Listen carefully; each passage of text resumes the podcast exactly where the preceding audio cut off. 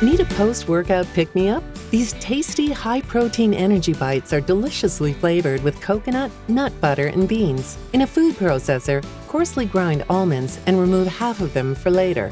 Finely grind the remaining almonds and then add the dates and process until they are well incorporated. Add the beans and grind until nice and smooth. Add the almond butter, flax seeds, maple syrup, vanilla, chocolate chips, cocoa powder, and a pinch of salt. Process until the mixture is smooth.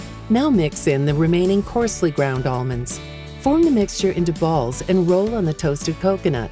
Place these on a parchment lined baking sheet and store them in the refrigerator or freezer.